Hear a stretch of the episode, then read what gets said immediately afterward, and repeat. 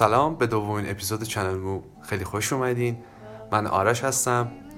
موضوع این اپیزودمون درباره بایوگرافی جان لنون و موزیکاش.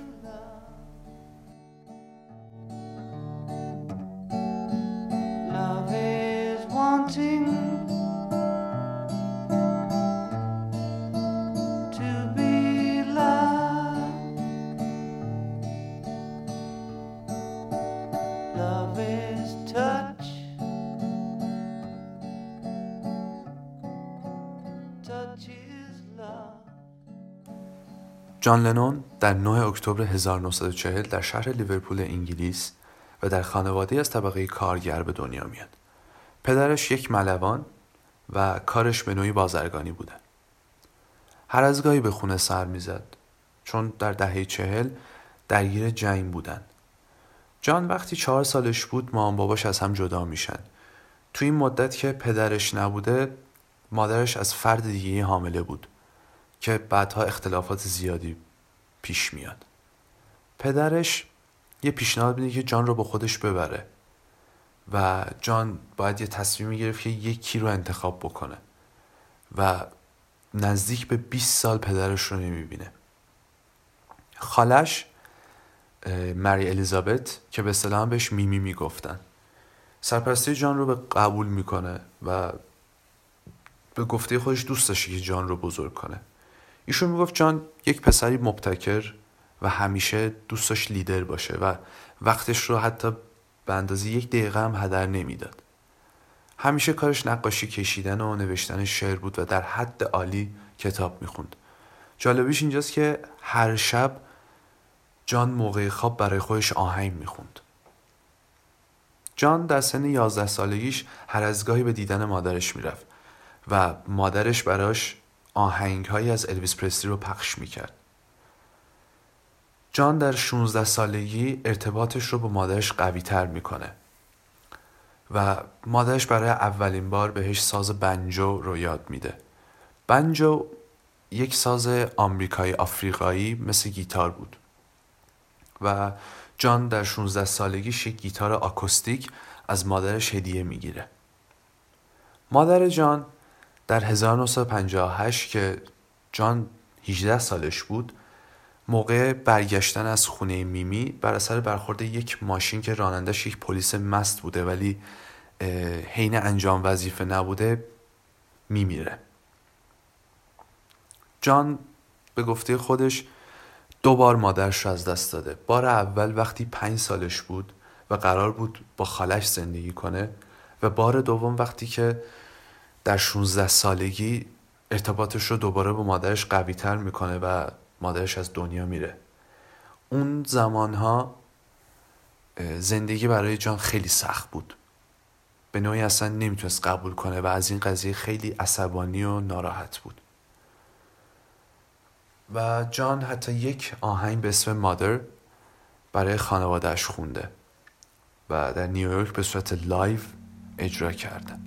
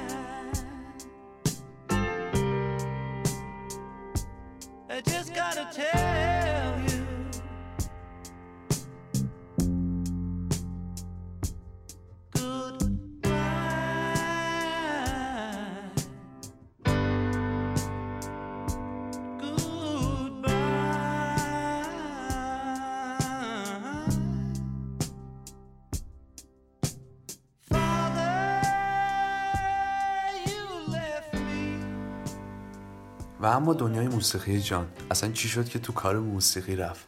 وقتی بچه بود دوستش مثل پدرش ملوان باشه. به گفته خودش اصلا هیچ ایده ای نداشت که تو کار موزیک باشه تا اینکه با راکن رول آشنا میشه و کل زندگیش رو تغییر میده. اون موقع هم الویس پرسلی در اوج کار موسیقی بود. جان می‌گفت در لیورپول همه منتظر بودن که الویس رو در فیلم ها ببینن و جان هم جز یکی از اون افراد بوده. و همه وقتی الویس رو می‌دیدن جیغ و داد می‌زدن. و اونجا جان به خودش می‌گفت این کار خوبیه.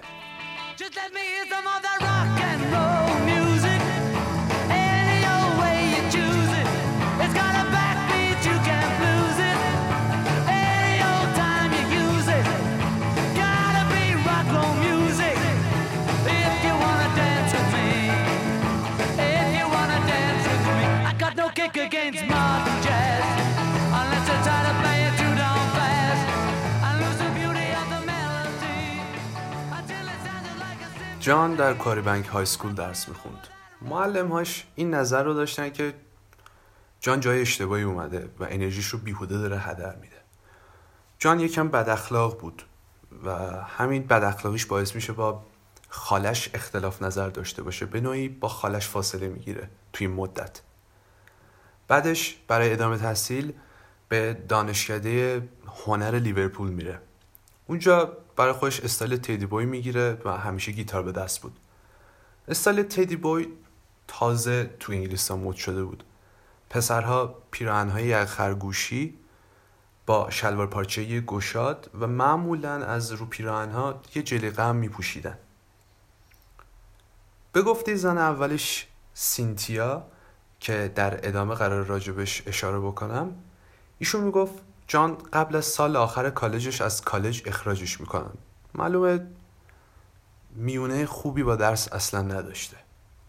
جان وقتی 15 سالش بود در کاری بنک عضو گروهی به اسم Quarrymen به معنی مردان معدن بود. این گروه یه نوع گروه مهارتی گروه موسیقی دانشگاه بوده که در سپتامبر سال 1956 توسط جان به عنوان گروه موسیقی شناخته میشه. در سال 1957 اجراهایی داشتن که برای اولین بار در اجرای دومشون با پال مکارتنی آشنا میشه اونجا. به پاول پیشنهاد میده که بیاد عضو گروه بشه.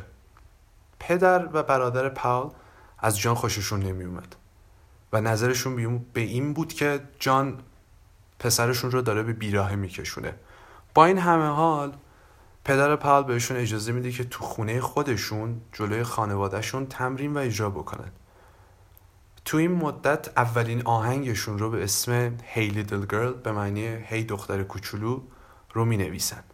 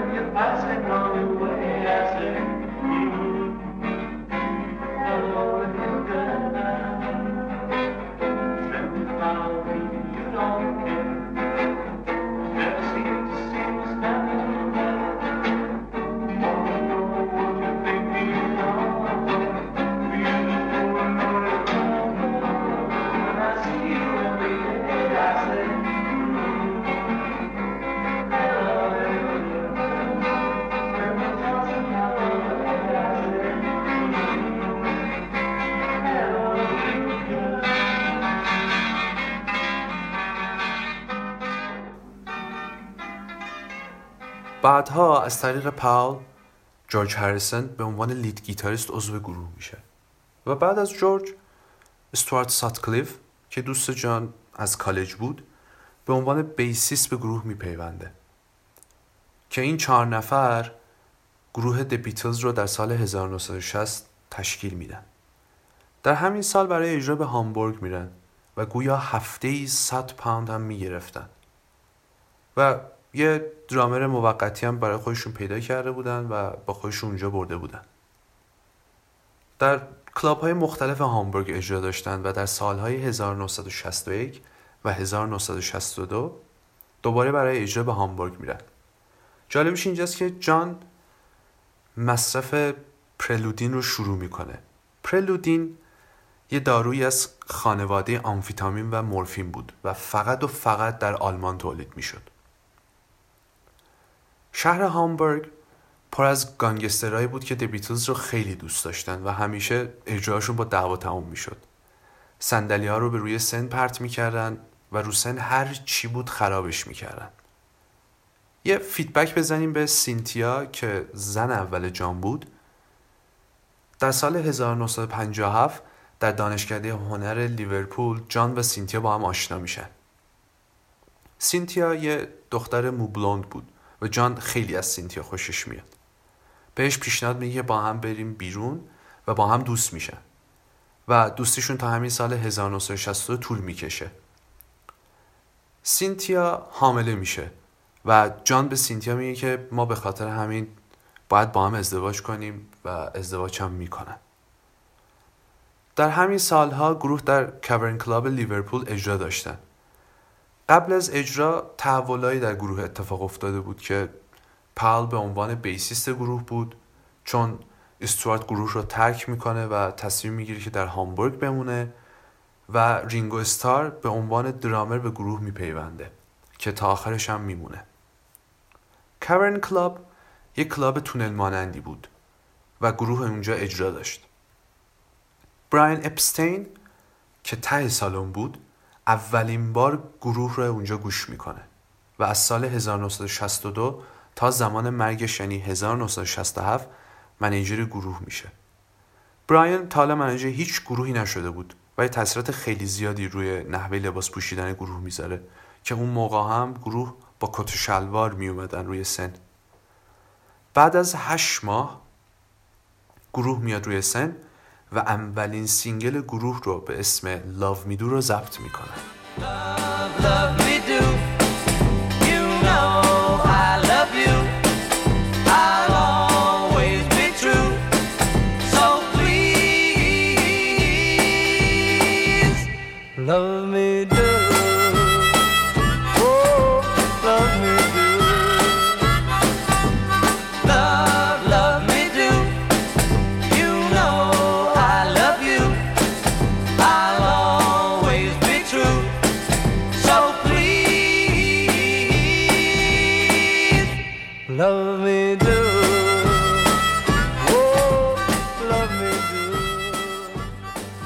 آهنگ Me Do در سال 1962 منتشر میشه.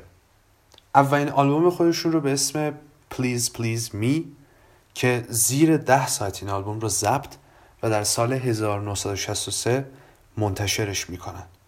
این آلبوم 14 تا ترک داره و بیشتر ترک هاشون کاور هست که معروفترین کاورشون تویست and شاوته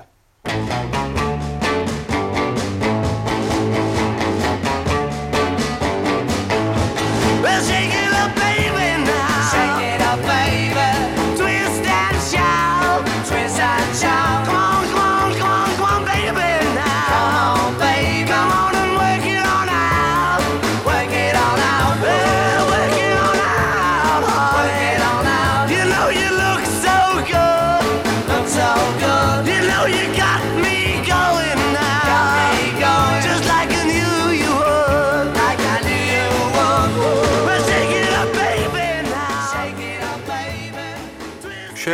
آلبوم به جز ترک های کاورشون جان و پال با هم می نویسن که خیلی همکاری های زیادی با هم داشتن.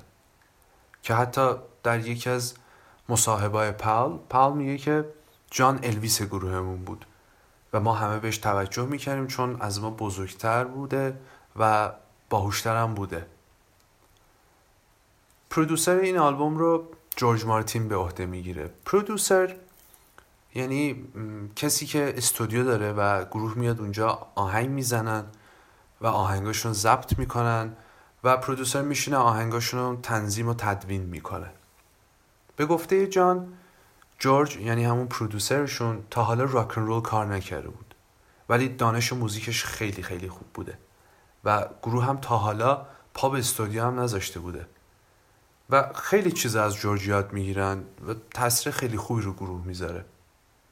د بیتلز اوایل وقتی فکر می‌کردن که آیا گروه به جایی می‌رسه یا نه خیلی مضطرب می‌شدن. و نظر جان این بوده که لباسایی که میپوشن خیلی مزخرفه همون کت شلوارشون. و جان اصلا خوشش نمیومد قبل اجرا جان به همگوریهاش می‌گفت که ما به کجا می رویم اونا می‌گفتن به بالا جانی. و جان می‌گفت اونجا کجاست؟ اونا می‌گفتن to the toppermost of poppermost. یعنی بالاترین حد ممکن. و جان می‌گفت درسته پس بزنیم به سلامتی. در سال 1963 جان وقتی با بیتلز تور موزیک در انگلستان بود اولین فرزندش به دنیا میاد به اسم جولیان. جولیان لنون. جان بچگی جولیان را اصلا یادش نمیاد چون اون موقع اوج گروه بوده و جان همیشه کار می‌کرده. و هیچ نظری نداشت که با جولیان چی کار می‌کنه و حتی بهش هم فکر نمی‌کرده. سینتیا که همیشه با جولیان در خونه بود و جان مثل مردای همسنده خود از خونه دور بوده. حتی جان درباره این موضوع از سینتیا خیلی عذر می‌خواد و بهش میگه اصلا بزرگ شدن جولیان رو نفهمیدم. و اون الان یه مرد کوچولو شده و دلم خیلی براش تنگ شده. کنسرت های د بیتلز به قدری شلوغ و پر از طرفدارای دیوانه بود که بیشترشون هم دختر زن... دخترها و زنا بودن و فقط در کنسرت ها جیغ و داد می‌زدن که اسم این اتفاق رو می‌زنن بیتل مینیا این جیغ و دادای طرفدارا و جمع شدنشون رو اسمش رو می‌زنن بیتل مینیا گروه در سال 1964 تور آمریکا می‌ذاره و به آمریکا سفر می‌کنن. و اجرای تلویزیونشون تو آمریکا تقریبا 73 میلیون بیننده داشته. و این اتفاق باعث پیشرفت گروه و جز ستارگان بین المللی میشن. گروه دو سال تور آمریکا داشته و در این مدت جان دو تا کتاب می‌نویسه. به اسمای In His Own Right و Spaniard in the Works. کتابهاش داستانهای کوتاه و ترایای خودش بوده و بعضی شعراش هم در این کتاب نوشته شده. در سال 1965 در استادیوم شیا واقع در نیویورک یه استادیوم بیسبال بوده طرفداراشون به قدری جیغ می‌زدن که هیچکی اجرای گروه رو نمیشنید. دختر از پشت فنسا جیغ می‌زدن و سعی می‌کردن بیان وسط استادیوم و پلیس خیلی از دخترها رو دستگیر می‌کرده و یه جورایی حین اجرا هم همه بین پلیس و طرفدارا اتفاق افتاده بود. جالبش اینجاست که گروه آهنگ هلپ رو در این حین اجرا می‌کرده و آهنگ هلپ از پنجمین ترک آلبوم هلپه که در سال 1965 منتشر شده بود Help! I need somebody. Help! Not just anybody. Help! You know I need someone. Help! When I was younger, so much younger than today, anybody's help in any. Now, but now these days are gone, I'm not so self-assured. Now I find I've changed my mind and open up the doors.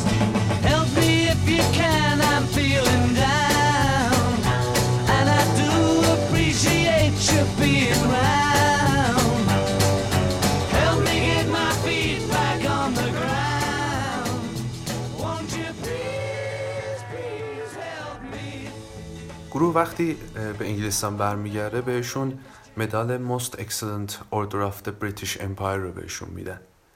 که یه نوع مدال افتخاریه که به هنرمندان و دانشمندان به خاطر رفاهی که ایجاد می‌کنن یا کارهای سخاوتمندی که تلاش می‌کنن داده می‌شد. که این مدال ها رو به گروه در کاخ بکینگهام داده شده بود.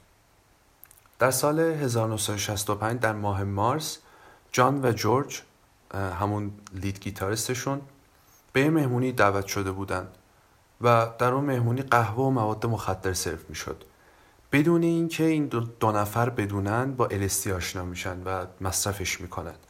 وقتی می‌خواستن مهمونی رو ترک کنن چون میزبان اون مهمونی می‌دونست اونا چی, مصرف کردن به شدت توصیه می‌کرد که خونه رو اصلا ترک نکنن. به خاطر تاثیرات و افکت هایی که اون LSD روشون گذاشته بود. و به گفته جان ما همش داد می‌زدیم اونجا و کلی گرممون بود و هیستریک هم بودیم. در سال 1966 یه مصاحبه با Evening Standard در انگلستان داشتن که جان اونجا گفته بود مسیحیت خواهد رفت و کوچک و ناپدید خواهد شد و ما الان مشهورتر از عیسی مسیح هستیم.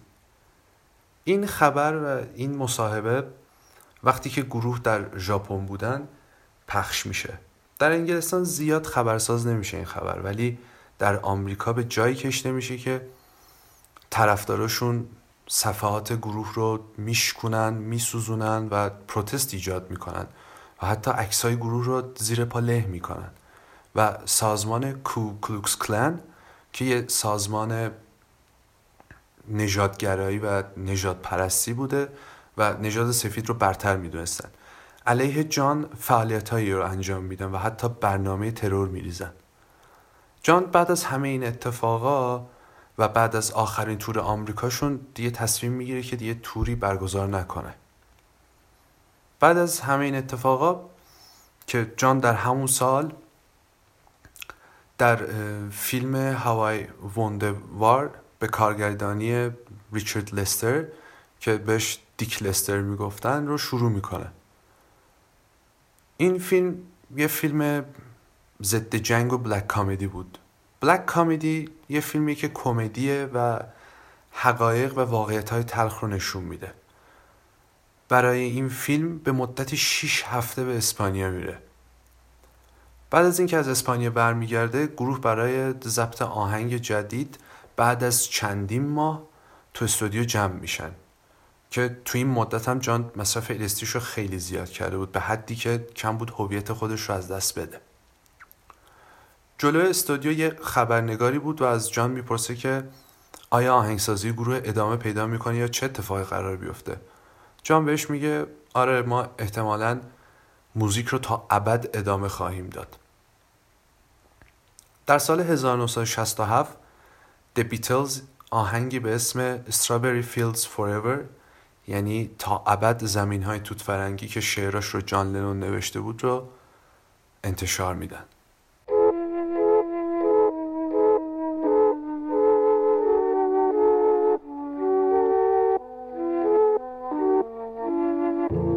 Let me take you down,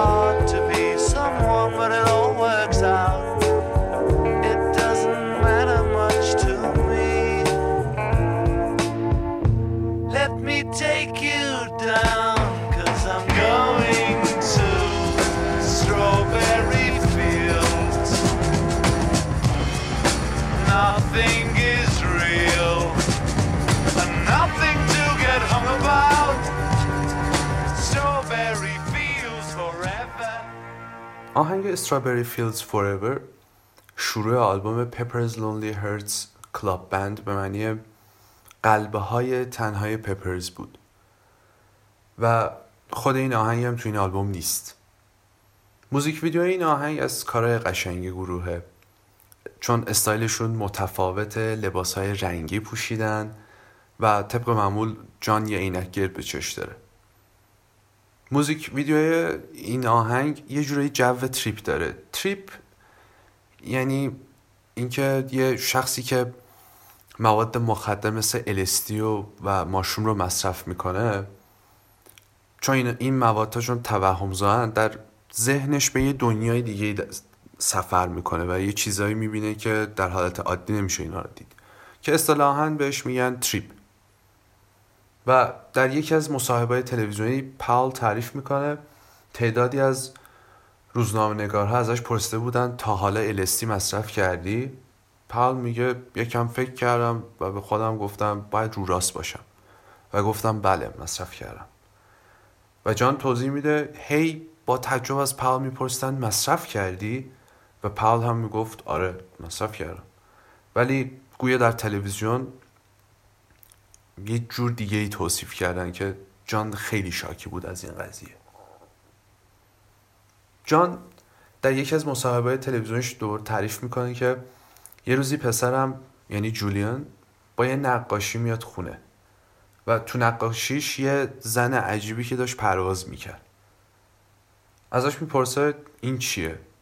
پسرش میگه این لوسی در آسمان همراه با الماس ها جان میگه این خیلی قشنگه و سریعا یه موزیک برای این نقاشی منتشر می‌کنه که اسمش هم می‌ذاره لوسی in the skies with the diamonds. همون لوسی در آسمان همراه با الماس ها وقتی این آهنگ منتشر میشه بعضی میگن مخفف شده این جمله LSDه یعنی ال لوسی اس اسکای و دی دایموندز LSD و جان میگه من هیچ نظری دربارش ندارم و بعد از این حرفا کل شعرهای موزیک رو حتی چک کردم و هیچی پیدا نکردم درباره LSD و کلا هیچ ربطی هم به چیزی نداره.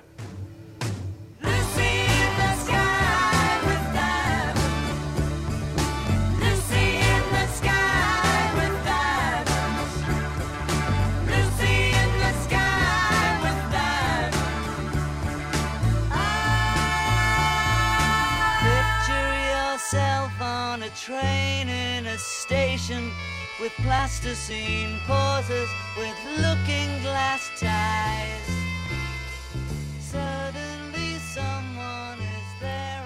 در همین سال یعنی 1967 براین اپستین همون منیجر گروه به خاطر اووردوز میمیره سینتیا در این باره میگه ما خیلی شوکه شده بودیم و نمی‌دونستیم قرار چه اتفاقی برامون بیفته چون براین یه جورایی برامون مثل پدر بوده به دنبال مرگ براین ماهاریشی یه master یوگا و مدیتیشن بود. در لندن سخنرانی داشته و مردم رو به بنگور دعوت کرده بود برای یک هفته مدیتیشن. در این زمان ها هم گروه بیشتر کارهای آلبوم The Beatles معروف به آلبوم سفید رو انجام داده بودن. خیلی از آهنگاش رو ضبط کرده بودن. به گفته سینتیا گروه به یه استراحتی نیاز داره داشت. و در ایستگاه قطار لندن حاضر شده بودن که به همراه ماهاریش به بنگور سفر کنن. ایستگاه قطار خیلی شلوغ و هرج و مرج بوده. جان و سینتیا و بقیه به سمت کابین قطارشون میدویدن و سینتیا تقریبا عقب مونده بود. چون داشت با خودش چمدون و کلی وسایل می‌کشید. جان سوار قطار میشه ولی پلیس به سینتیا اجازه سوار شدن نمیده. و سینتیا می‌گفت من فقط آخرین بار سر جان رو دیدم. و از اونجا جان یه چیزایی بهم می‌گفت که سین تو چرا انقدر یواشی و چرا با ما نمیدوی؟ اینجا سینتیا متوجه میشه که دیگه رابطهش داره با جان کمرنگ میشه. یه feedback بزنیم به 1966 یعنی یه سال قبل از این اتفاقا. جان با یوکو اونو در یه گالری هنری به اسم Indica Gallery آشنا میشن. یوکو متولد سال 1933 شهر توکیو یعنی هفت سال بزرگتر از جان بود. یه آرتیست و خواننده و جنبش های صلح انجام می‌داد. جان وقتی از گالری باخبر شد شب قبل افتتاح گالری میره اونجا. و اولین چیزی که توجه جان رو جلب می‌کنه یه نردبون سفید رنگ بوده که بالای اون نردبون در واقع روی سقف یه نقاشی بود و یه ذرهبین هم آویزون بوده. جان بالای نردبون میره با ذرهبین به نوشته که رو نقاشی نوشته شده بود رو می‌خونه و نوشته بود یس. جان میگه اگه یه نوشته دیگه ای بود مثل نه یا یه چیز دیگه ای گالری رو ترک می‌کردم. یس یه کلمه مثبتی بود برای من. و این شد که با یوکو آشنا شدم. یوکو اسم د بیتلز رو تا اون موقع نشیده بود یعنی اصلا جان رو نمیشناخت. جالبش اینجاست که هنوز گالری شروع نشده بود و یوکو یه concept داشت که با چکش میخ رو روی یه تخته چوبی بزنن. و جان اومده بود و می‌خواست همین کارو بکنه قبل از اینکه گالری شروع بشه. و یوکو جلوشو می‌گیره و بهش اجازه نمیده. صاحب گالری به یوکو میگه می‌دونی ایشون کیه؟ ایشون میلیونره می‌تونه همه کاراتو بخره. یوکو از اونجا از جان خوشش میاد از کار این جان خیلی خوشش میاد و شروع می‌کنه به زنگ زدن به جان و قرار می‌ذارن تو خونه جان. سینتیا در مورد یوکو از جان توضیحاتی رو می‌خواد و جان توضیح میده که یوکو داره سعی می‌کنه برای کاراش پول جمع کنه به خاطر همین با من در ارتباطه. به گفته خود جان بعد از 18 ماه من و یوکو با هم شدیم و در سال 1968 وقتی سینتیا برای مسافرت به یونان رفته بود یوکو رو به خونش دعوت می‌کنه. جان یه استودیو کوچیک هم تو خونه داشته که فقط اونجا کار می‌کرد. کل شب رو در همون استودیو با هم موزیک می‌زنن آهنگ ضبط می‌کنن و آلبوم تو ورجنز یعنی دو باکره که در همون استودیو و همون شب ضبطش می‌کنن. و نزدیک های صبح این دو فرد عاشق هم میشن. آلبوم تو ورجنز بیشتر معروفه به عکس کاورش. عکس این آلبوم عکس لخت این دو نفره که تو خونه خودشون گرفته بودن که بعدها راجب این عکس کلی انتقادهایی میشه. وقتی سینتیا به خونه برمیگرده می‌بینه که یوکو حوله سینتیا رو پوشیده و با جان داره چایی می‌خوره. و جان وقتی سینتیا رو می‌بینه میگه او سلام. یوکو در سال 1968 حامله میشه و این پسر بچه رو سخت می‌کنن. بعد از چند هفته از این اتفاق جان و سینتیا از هم طلاق می‌گیرن. در همین سال جان مصرف مواد مخدر رو خیلی زیاد کرده بود که یه بارم این دوتا رو به خاطر مصرف ماریجوانا دستگیر می‌کنن که وقتی می‌رفتن سوار ماشین بشن خبرنگارا و طرفداراشون اونجا جمع شده بودن که یکی از طرفدارا به جان میگه سینتیا خیلی بهتر از این بود. جان در یکی از مصاحبه تلویزیونیش میگه مردم بهم می‌گفتن جان دیوونه شده و شوکه بودن که چرا من با یوکو دوست شدم؟ و منم مثل بقیه عاشق شدم و کاری که همه می‌کنن. در سال 1969 جان و یوکو با هم ازدواج می‌کنن و یه پروتستی علیه جنگ ویتنام شروع می‌کنن. جان از همون اولش ضد جنگ بود. ماه اصل خودشون رو به شهر آمستردام میرن و برای صلح تصمیم می‌گیرن که به مدت دو هفته در تخت بمونن. اصطلاحا به این کار bed-in for peace می‌گفتن. bed-in for peace بعدیشون برای آمریکا بود. که از ورود به آمریکا منع میشه. دومین bed-in for peace شون رو در مونترال هتل ملکه الیزابت میگذرونن. این کار جان و یوکو باعث جلب توجه کل دنیا میشه و از همه جای دنیا خبرنگارهایی میان تا باهاشون مصاحبه کنن.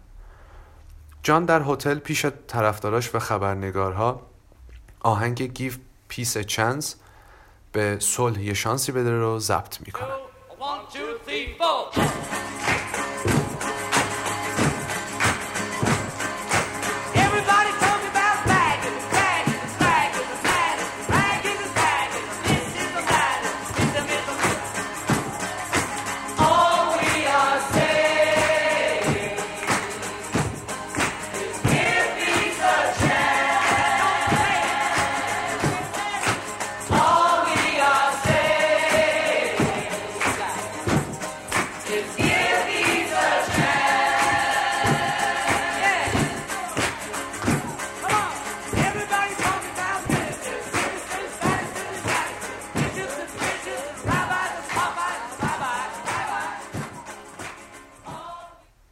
بعد از اینکه به انگلستان برمیگردن گروه پا تو استودیو می‌ذاره و رو آلبوم Let It Be کار می‌کنن.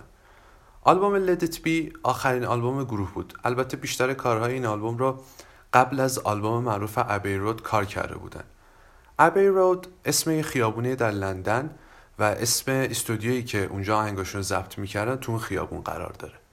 عکس کاور آلبوم Abbey Road عکس گروهی که از رو خط عابر پیاده رد میشن. و خیلی عکس معروفیه و بیشتر مردم گروه رو با همین عکس می‌شناسن. گروه یه تصمیم خیلی عجیبی می‌گیره و تصمیم می‌گیرن برای آخرین بار یه کنسرتی برگزار بکنن.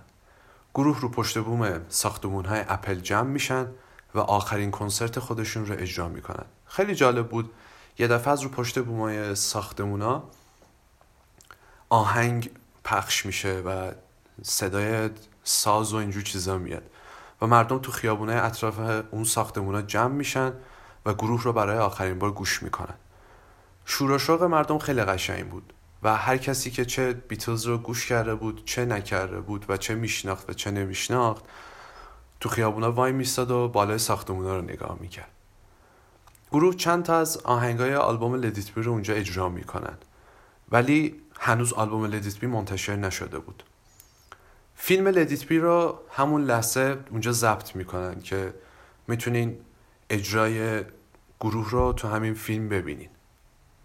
و آهنگ Don't Let Me Down اجازه نده تا بیفتم که جز قشنگترین آهنگاشونه در همین کنسرت اجراش می‌کنن.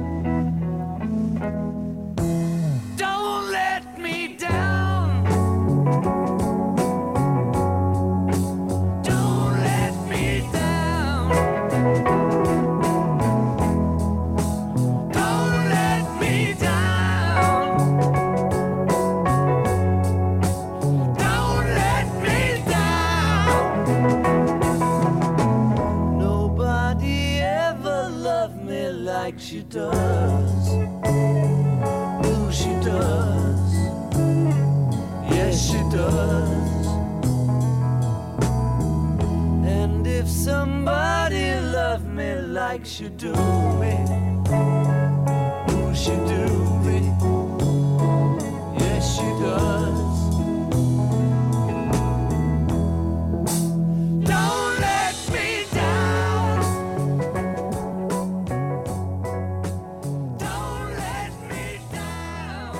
سال 1970 پال گروه رو ترک می‌کنه. یه جورایی با جان به مشکل برمیخورن و دیگه هیچکی د رو ادامه نمیده و گروه disband میشه. ولی در واقع جان اولین کسی بود که می‌خواست گروه رو ترک کنه. بعد از یک ماه از disband شدن گروه آلبوم Let It Be منتشر میشه و بعد از اون هر کدوم از اعضای گروه یه آلبوم سولو منتشر می‌کنن. بعد از اینکه خبر disband شدن گروه به گوش مردم و دنیا می‌رسه خیلی ناراحت میشن و بیشتر جوانای انگلستان می‌گفتن که ما با آهنگ های بیتلز بزرگ شدیم و باز هم با آهنگاشون داریم زندگی می‌کنیم. و The Beatles دیگه وجود نخواهد داشت و نخواهد هم آمد. بریم قطعه قشنگی از جان لنون رو گوش کنیم به اسم God یعنی خدا که در ادامه قراره بهش اشاره بکنم و یه آنترکت کوچولویی برای شما باشه و بعد از این آنترکت ادامه داستان رو با هم خواهیم بود.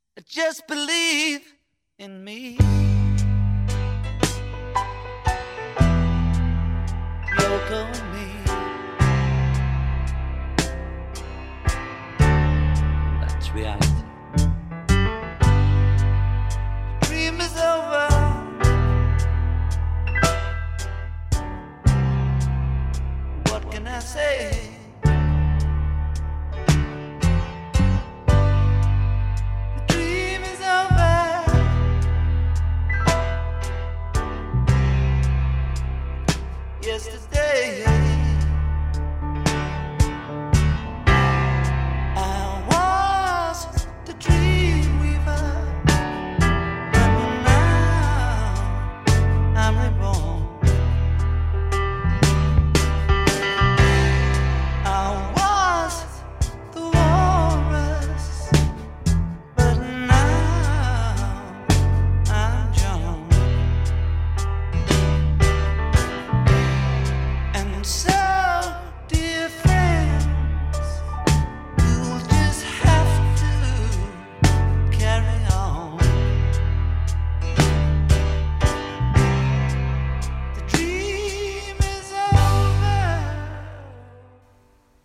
جان از سال 1971 به بعد با یوکو دوتایی چند تا آلبوم منتشر می‌کنن و حتی اسم گروهشون که فقط دوتاشون بودن Plastic Ono Band می‌ذارن. اولین آلبوم خودشون رو به اسم جان لنون slash Plastic Ono Band منتشر می‌کنن. آهنگ God که یکم پیش گوش کردین که اگه دقت کرده باشین تو این آهنگ جان میگه من به هیچ چیزی اعتقاد ندارم نه به الویس پرسلی نه به یوگا نه به عیسی مسیح و حتی به د بیتلز هم اعتقاد ندارم. که یه جورایی تو این آهنگ خودشون رو خدا می‌دیدن و جان به خودش و به یوکو اعتقاد داشت. و آهنگ مادر که در اول اپیزود آهنگش پخش شد جز معروفترین آهنگ های این آلبومن جورج هریسون همون لید گیتاریست گروه هر از گاهی با جان کار می‌کرد و آهنگ های جورج رو با هم ضبط می‌کردن. به گفته یوکو پاول آهنگ رو نوشته بود که یه پیغامی رو به جان می‌داد و جان خیلی از این قضیه ناراحت, ناراحت و عصبانی بود. و اون هم شروع کرده بود به موزیک نوشتن و به پاول پیام رو می‌داد. جان تنها کسی بود که به اجراهای پاول نرفت. در سال 1971 جان شروع می‌کنه کارهای آلبوم تصور کن یا ایمجین رو انجام دادن و ماه سپتامبر همین سال آلبوم رو منتشر می‌کنه. معروفترین آهنگ این آلبوم ایمجین یه آهنگ سلطلب ضد مذهبی و ضد سرمایه‌داری است. و زمان مکان خاصی نداره و تا ابدیت این آهنگ همیشه زنده است. جان در این آهنگ از ما درخواست تصور کردن رو داره. BMI آهنگ ایمجین رو به عنوان پر اجراترین آهنگ قرن بیستم معرفی کرد و در لیست 500 آهنگ برتر تاریخ مجله رولینگ استون قرار داره. موزیک ویدیو این آهنگ به پیشنهاد یوکو در یه اتاق سفید جان پشت یه پیانو نشسته و داره این آهنگ رو اجرا می‌کنه. آهنگ How Do You Sleep چطوری میخوابی؟ در این آلبوم قرار داره. جز اون دسته از آهنگاست که برای جان برای پال نوشته بود. در ماه آگوست سال 1971 یعنی یک ماه قبل از انتشار آلبوم ایمجن جان و یوکو به نیویورک مهاجرت می‌کنند و طرفای سنترال پارک در آپارتمان های داکوتا خونه می‌گیرند در ماه کریسمس آهنگ Happy Xmas War Is Over یعنی کریسمس مبارک و جنگ تمام شده رو منتشر می‌کنن و بیلبورد های بزرگی همه جای شهر می‌زنن که روشون نوشته بود War is over if you want یعنی جنگ تمام شده اگر که شما بخواید به نوعی جز protest های جان و یوکو برای جنگ ویتنام بود. دولت آمریکا به خاطر این protest ها و مصرف مواد مخدرشون باهاشون مشکل داشت. و هی برنامه ریزی می‌کردن که جان رو دیپورت کنن.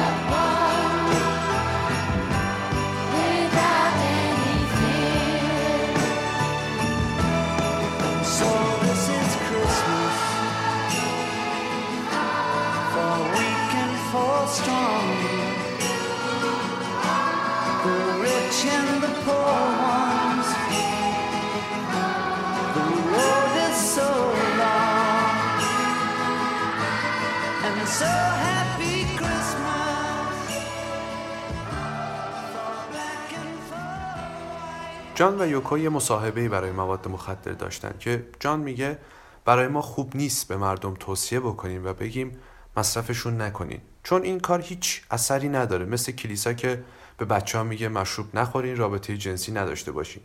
هیچ کسی در این دنیا قرار نیست این کارا رو نکنه. ولی مردم متوجه بشن که ما چه چیزهایی رو میگیم.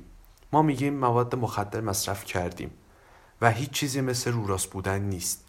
ولی شما به امید نیاز دارین و امید چیزیه که باید خودت در وجود خودت بسازیش. این دو زوج کارهای هنری رو شروع می‌کنن. تو خونه طراحی می‌کشن کاراشون رو در گالری به نمایش می‌ذارن و یه تعدادی از کاراشون رو به لیورپول فرستاده بودن. پلیس لیورپول طراحی های اروتیک رو مصادره می‌کنه و دادگاه مرکزی قانون تصویب می‌کنه که طراحی ها چه پورنوگرافیک باشن چه نباشن برای عموم می‌توان به نمایش گذاشت. در نیویورک که زندگی می‌کردن نظرشون بر این بود که نیویورک و لیورپول خیلی به هم شبیهن و لیورپول بزرگی براشون بود. جان می‌گفت من خیلی از نیویورکی ها رو دیدم که شکایت می‌کنن از این شهر ولی هیچکی از این شهر نمیره. اینجا بهترین مکان روی زمینه. جان هر جا می‌رفت مردم ازش می‌پرسن آیا گروه آیا گروه د بیتلز دوباره تشکیل میشه؟ در یکی از مصاحبه‌های تلویزیونیش در کنار ساحل خبرنگار می‌پرسه آیا د دوباره یه جا جمع میشن؟ جان میگه آره ممکنه. نمی‌دونم چرا باید این کارو بکنیم ولی ممکنه. خبرنگار می‌پرسه آیا دوست داری این اتفاق بیفته؟ جان میگه اگر اتفاق بیفته لذت می‌برم. نمی‌دونم حتی اگه فردا پس فردا به سرم بزنه به همشون زنگ می‌زنم میگم بیاین یه کاری بکنیم. اگه اتفاق بیفته میفته نمی‌دونم. جان و یوکو در کنسرت خیریه‌ای در نیویورک اجرا داشتن. جان یک کت ارتشی پوشیده بود و آهنگ مادور هم در این کنسرت اجرا می‌کنه. بعد از انتخابات آمریکا در سال 1972 که ریچارد نیکسون رئیس جمهور میشه جری روبین خواننده ضد جنگ و راک آمریکایی این زوج رو دعوت می‌کنه به یه دوره همی. جان تو مهمونی خیلی مست شده بود و با یکی از مهمونا رابطه جنسی داشته. یوکو به خاطر این اتفاق خیلی شرمنده میشه و برای این اتفاق یه آهنگی می‌نویسه به اسم مرگ سامانتا.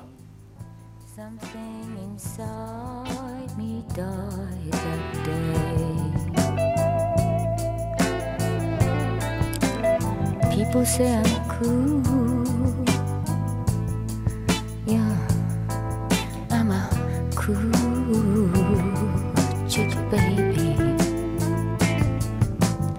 Every day I thank God that I'm such a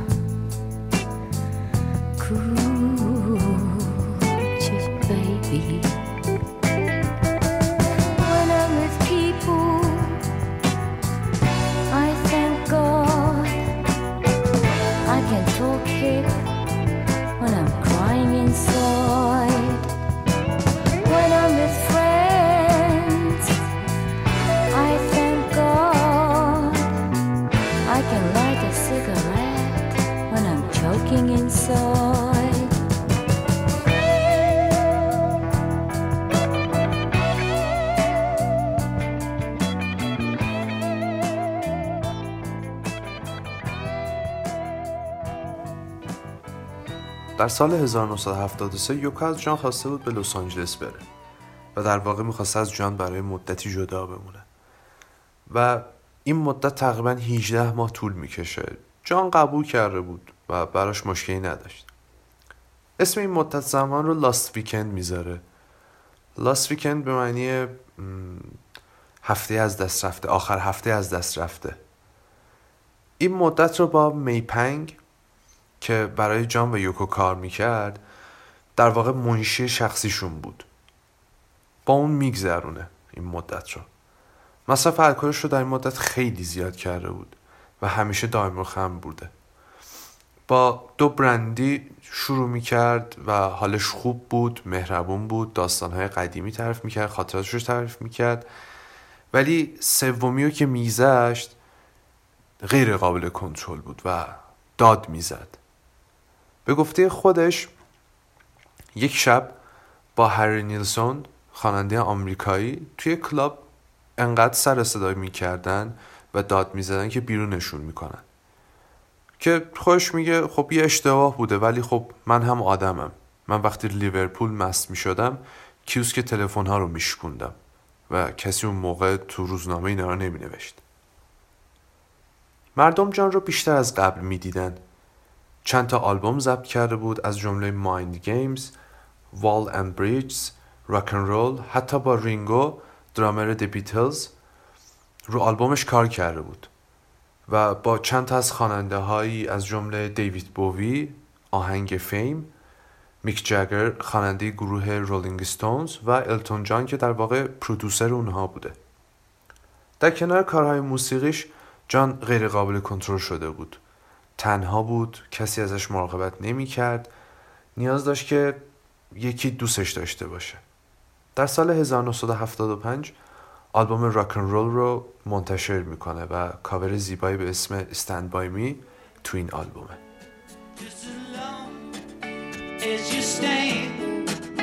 Stand by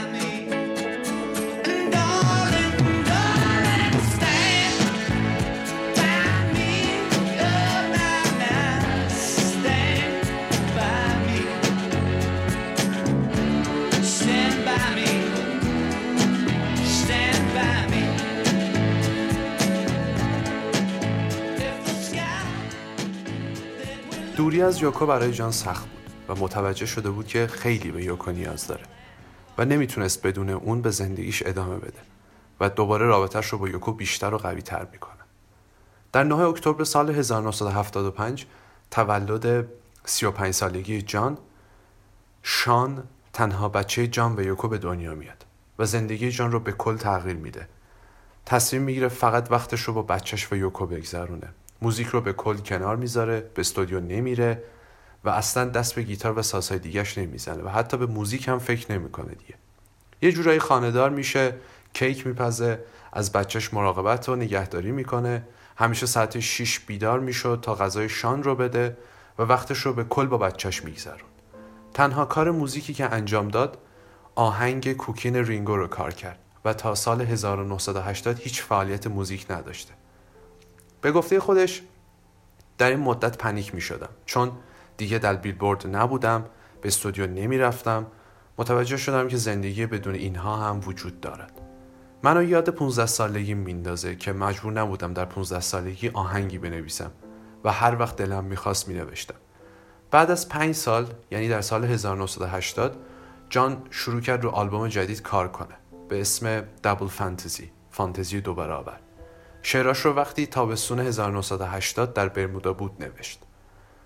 دوباره جان کم کم داشت به دنیای موسیقی برمیگشت و دوباره سخت کار می‌کرد. یوکو نگرانش بود چون فشار زیادی رو جان بوده. بهش پیشنهاد داده بود که تو به استراحت نیاز داری. بهتره با شان به برمودا برگردی. و جان بهش گفته بود این دفعه نه. هر چی شده باشم می‌خوام با تو باشم. روز 8 دسامبر سال 1980 دوربر ساعت 10 و 50 دقیقه قبل از ظهر جان و یوکا از استودیو با لیموزین به آپارتمانشون برمیگشتن. و وقتی از ماشین پیاده میشن و داشتن به سمت در خونشون می‌رفتن فردی به نام مارک دیوید چپمن چهار گلوله 38 میلیمتری رو پشت جان خالی می‌کنه. و تا به بیمارستان برسوننش در چهل سالگی جونش رو از دست میده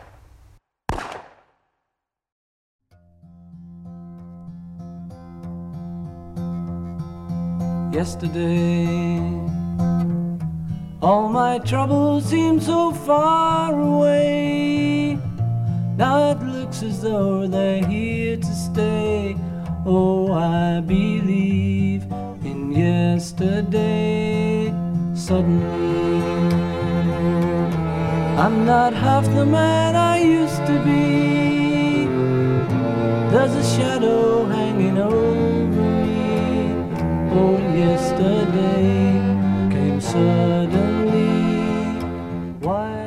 دیوید چپمن یکی از طرفدارای دی بیتلز بوده و برنامه قتل جان رو دو ماه پیش از این اتفاق ریخته بود و فقط زنش از این قضیه با خبر بوده. دیوید از موقعی که جان گفته بود ما معروفتر از عیسی مسیح هستیم مشکل داشته و یه جورایی هم مرض روانی داره. وقتی دستگیرش می‌کنن بهش میگن می‌دونی کی رو کشتی؟ گفته بود آره من فقط جان لنون رو زدم. و بعدش گفته بود برای اینکه مشهور بشم تصمیم گرفتم جان رو بکشم. دیوید تا الان در زندانه و فعلا دادگاه رأی آزادیش رو نداده. آهنگ I Just Shot جان لنون از گروه The Cranberries بر اساس همین حرف دیوید که من فقط جان لنون رو زدم نوشتم.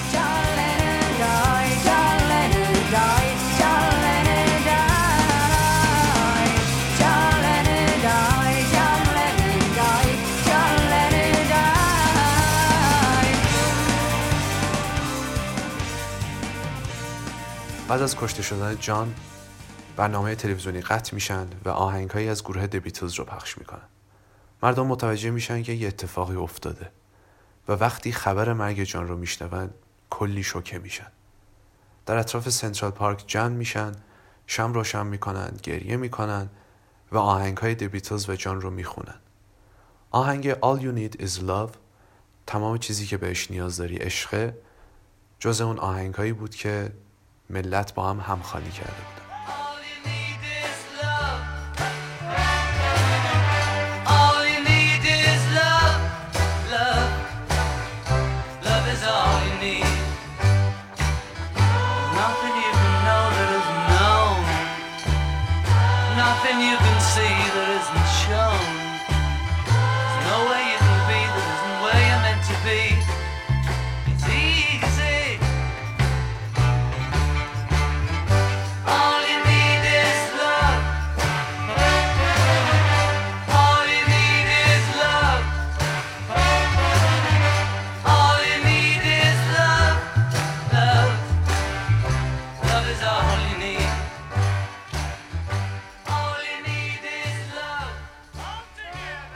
اداره حفاظت از سنترال پارک به افتخارش قسمتی از پارک رو به اسم دشتای توت فرنگی که برگرفته از آهنگ تا ابد دشتای توت فرنگی بود رو ساخت.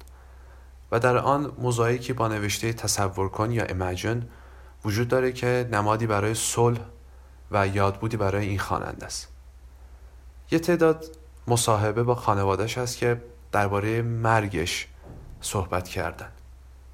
جولیان اولین پسر جان میگه قبل از مرگ پدرم باهاش در ارتباط بودم و هر از گاهی میدیدمش. تعریف کردن احساساتم که وقتی پدرم رو می‌دیدم خیلی سخته. مخصوصا وقتی خیلی به هم نزدیک می‌شدیم. سینتیا میگه آهنگاش تا ابد در قلب من و بیشتر مردم زنده خواهد بود. چون آسیب پذیر بودنش رو نشون میده. کسی که به مردمش همیشه اهمیت می‌داد و خودش رو به خوبی بیان می‌کرد. شان میگه چند سال بعد از مرگ پدرم هر وقت آهنگاش رو میشیدم گریه می‌کردم و همیشه کم بود و نیاز به پدرم رو احساس می‌کردم و خیلی دلم براش تنگ میشه. یوکو میگه همسرم معشوقم دوستم و پارتنرم بود. و یه سرباز قدیمی بود که پیش من می جنگید مرسی از اینکه این اپیزود رو گوش کردین. امیدوارم لذت برده باشین. آخرین آهنگ اپیزود به اسم ایمجن پخش میشه. یه موزیک خوب می‌تونه روزتون رو خوب کنه. تا اپیزودهای بعدی بدرود.